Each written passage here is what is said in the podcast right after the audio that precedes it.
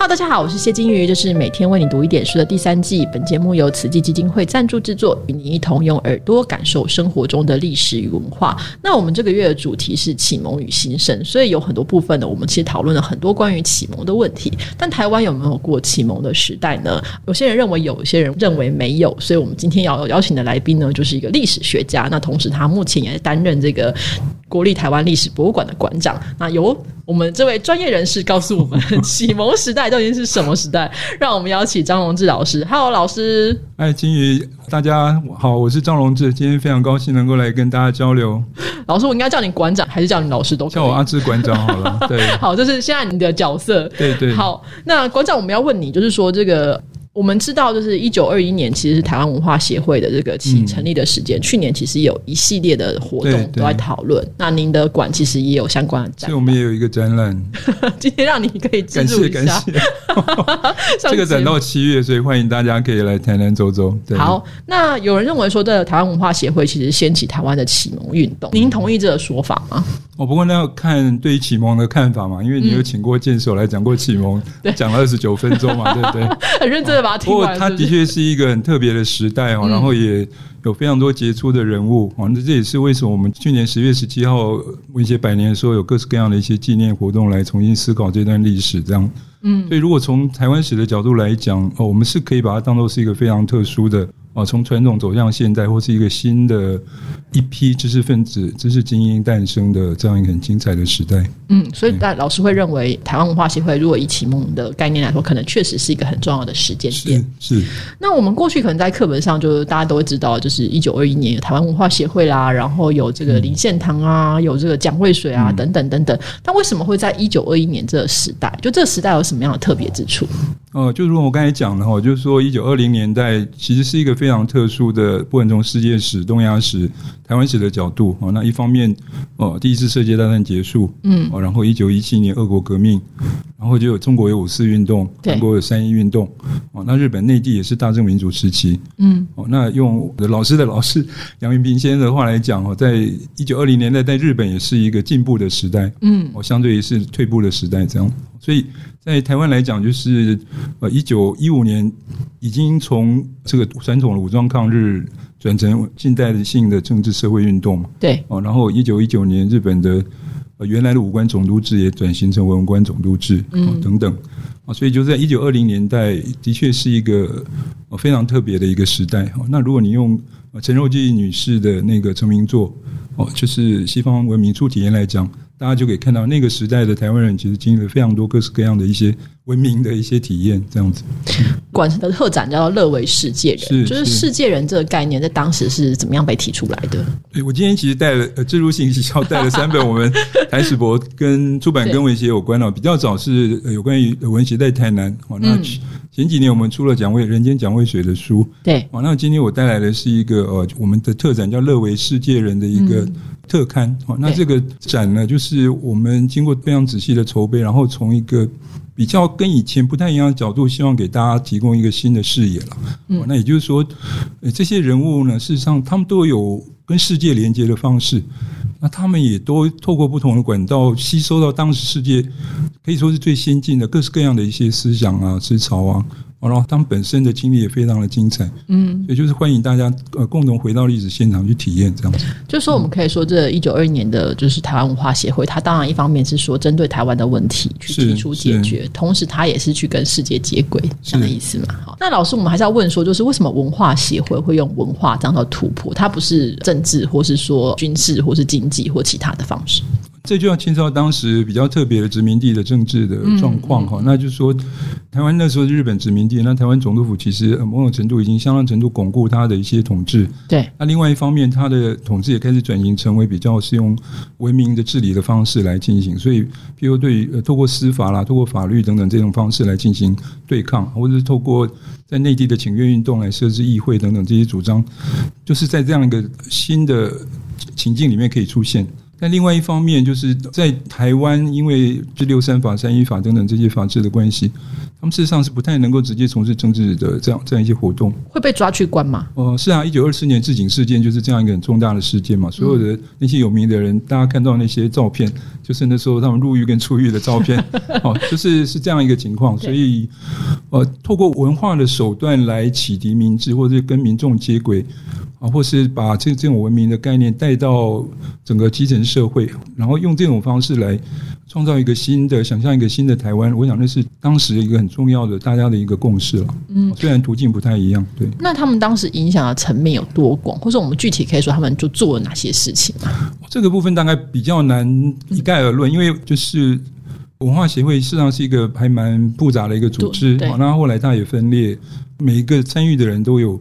不同的一些怀抱的理想，那事实上也包含了不同时代的台湾精英哈。如果你从一八九五台湾割让开始算，出生在一八九五的人，在在一九二一年文协成立的时候，他刚好二十五岁，嗯，更是青年。对对对对，哈，所以就是从林献堂、蒋渭水到到林文清等等这些不同的世代，他们有些是在东京留学，有是在台湾的精英哈。简单来讲，就是我是会比较建议大家从一个比较整体的多元的角度去看。台湾在那个时代、那个场景出现的各种不同类型的人物，那跟他们的思想跟行动，嗯，然后至于说民间的部分，我这这实际上是比较稍微难去理解，但是而且应该来讲，文协并没有成功哦。就说到一九三一年的时候，所有的主要政治社会运动团体都已经呃被取缔，然后不久就进入到政治体制，嗯，所以我们今天并不是在歌颂一个成功的历史，我们是在。重新去认识那样一个特殊的时代跟那一群特殊的人物，这样子。嗯，当然他们在成立的时候不会知道自己后来会失败，或是出现的。他们应该也不希望失败吧？没错。可是我觉得这是历史有趣的地方。有时候我们反而是要回过头去，不是以成败论英雄。当然，当然。对，那老师，我们知道，其实刚刚您有提到，就是文化协会后来有这个路线之争，那包含了有左派啊、右派啊等等的问题。这争端是因何而起，或它后来怎么发展？哦，这应该。可能要介绍大家去看几本书了哈。第一个当然就是那个叶荣中先生写，然后五三年先生他们挂名的《台湾民族运动史》哈，那这是一个经典，大概所有的人都需要去浏览哈。但是它代表是比较是右翼的地主的资产阶级的呃知识分子的一个看法。啊，但是除了民族的色彩之外，其实如同我们在那个展览里面想要特别凸显，我就说文学事实上是有它的一个世界史的背景，嗯，更重要，它不只是民族运动而已，它还有阶级的色彩，更重要还有性别解放的意义，没错，等等，这是我觉得文协会分裂主要就是在民族跟阶级这两个关键的议题上面有不同的看法，嗯，所以左翼的走社会主义路线的，我这些比较年轻的，像林文清他们这些人。哦，他们就不太能够跟原来那样一个温和的，就是体制内路线、议会设置路线的这些。他们的前辈们，哦，就是能够呃有合作的共识这样子，所以那个那个事实上也是从一个改革转向革命的一个时代。我想插出来问一个问题，就是因为我们过去可能对于教育的关系，或是说我社会的关系，我们对于左派或是说这个左翼、共产这些左倾的思想，其实大部分时候是带着一种批判的态度。那现在其实因为就是之前川普的影响嘛，好像我们的 FB 啊或网络上也有一群人就说左派就是一群左交，那。老师，左翼跟左交差很多。对，左差很多。另外一个说法就是，他们会觉得说，有一派的说法会认为说，当时其实台湾有非常多这些左翼分子，那他们后来可能就是慢慢都走向了共产啊，所以后来的这些迫害或这些事情都跟他们有关系，有点说罪有应得。当然我们不能这样说，他的意思就是这样子。但是我想请老师跟我们讲一下，说当时这些普遍青年对于左派的憧憬来自于哪里？这个就是要看一下那个乐维世界人特展了。我们其实花了非常多的篇幅在发掘，就是说在过去文学的讨论跟纪念活动里面比较少被谈到的，就是对于社会主义或工农群众有关心的这一批人跟他们的历史这样子。嗯嗯。那广义的主义，它事实上是代表一种理想了。那另外一方面，我刚才有提到一九一七年俄国革命之后。其实那样一个社会主义的思潮，其实席卷了所有的，哦，席卷了世界。然后当时进步青年基本上都多多少少要读一些或了解一些这方面的一些知识，哦，嗯，所以就是说，在主义里面，像那个或者剪辑啊、李应章这些人，那他们实际去从事相关的一些像二零事件的这些运动等等，而且跟就是日本内地的这些精英。有一些连结哈。那那是一个非常丰富而且复杂的一个思想的一个交错的一个时代了哈。就是说，从这个角度来看的话，我觉得在我们的特展里面有两个区是特别在处理这个部分，嗯，所以就很希望大家如果没有时间到台南。可能可以先上网看一下，到网页里面先了解一下，这样子对。老师这边有一个特展的图刊嘛？是是，虽然看不到，不过就是对。好，大家有兴趣的话可以来找来看看。老师，我们最后还是要问一个问题，就是说，刚刚其实您已经讲了，台湾文化协会如果以成败来说是失败的，但它在台湾史上的意义，或是我们一百年后重新看它的意义究竟是什么？诶，我刚才讲的是比较化约啦。你说失败到底是什么意义上？政治上当然它它没有完全，而且它事实上。不同人物走向不同的一些路线，没错。但是我觉得从当代的角度来讲，啊，这也是我们那个展特别提到，就是说除了抗日啦、民族啦，哈，或是阶级，或是左翼等等这些不同面向以外，从当代的角度来看，文学其实有一个很重要的意义，就是百年的追求的这样一个意义了哈。那最近有很多在讨论这方面，就是台湾人在过去一百年来，在不同的政权里面追求主体性，啊，追求解放、自由、平等、进步的这些理念。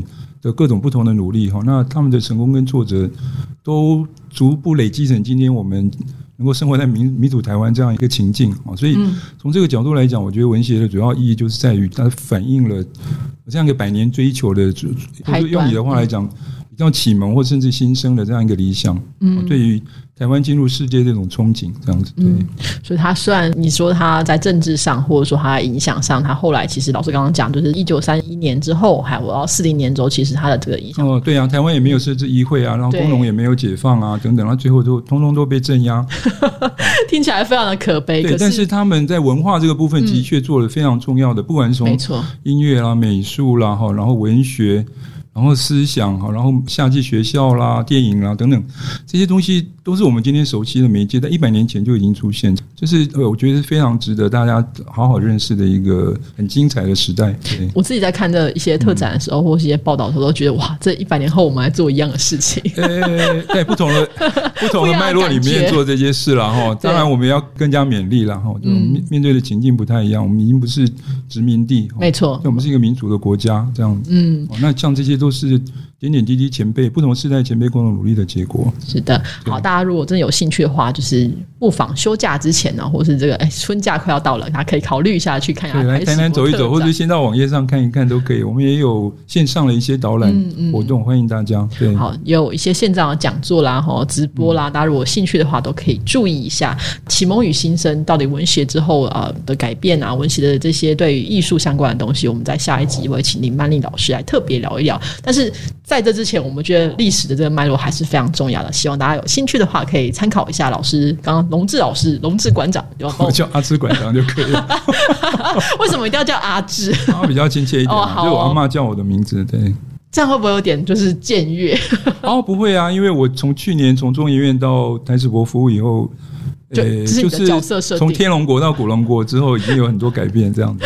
好的，我已经很久没有用华语讲这么长的话。对，不早说，你就让你叫你讲全台语啊！我能听懂了。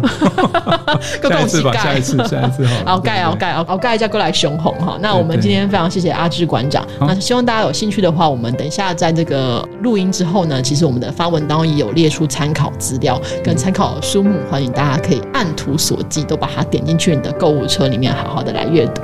那我们。今天非常谢谢阿志馆长，好，谢谢大家，欢迎大家来台直播走走。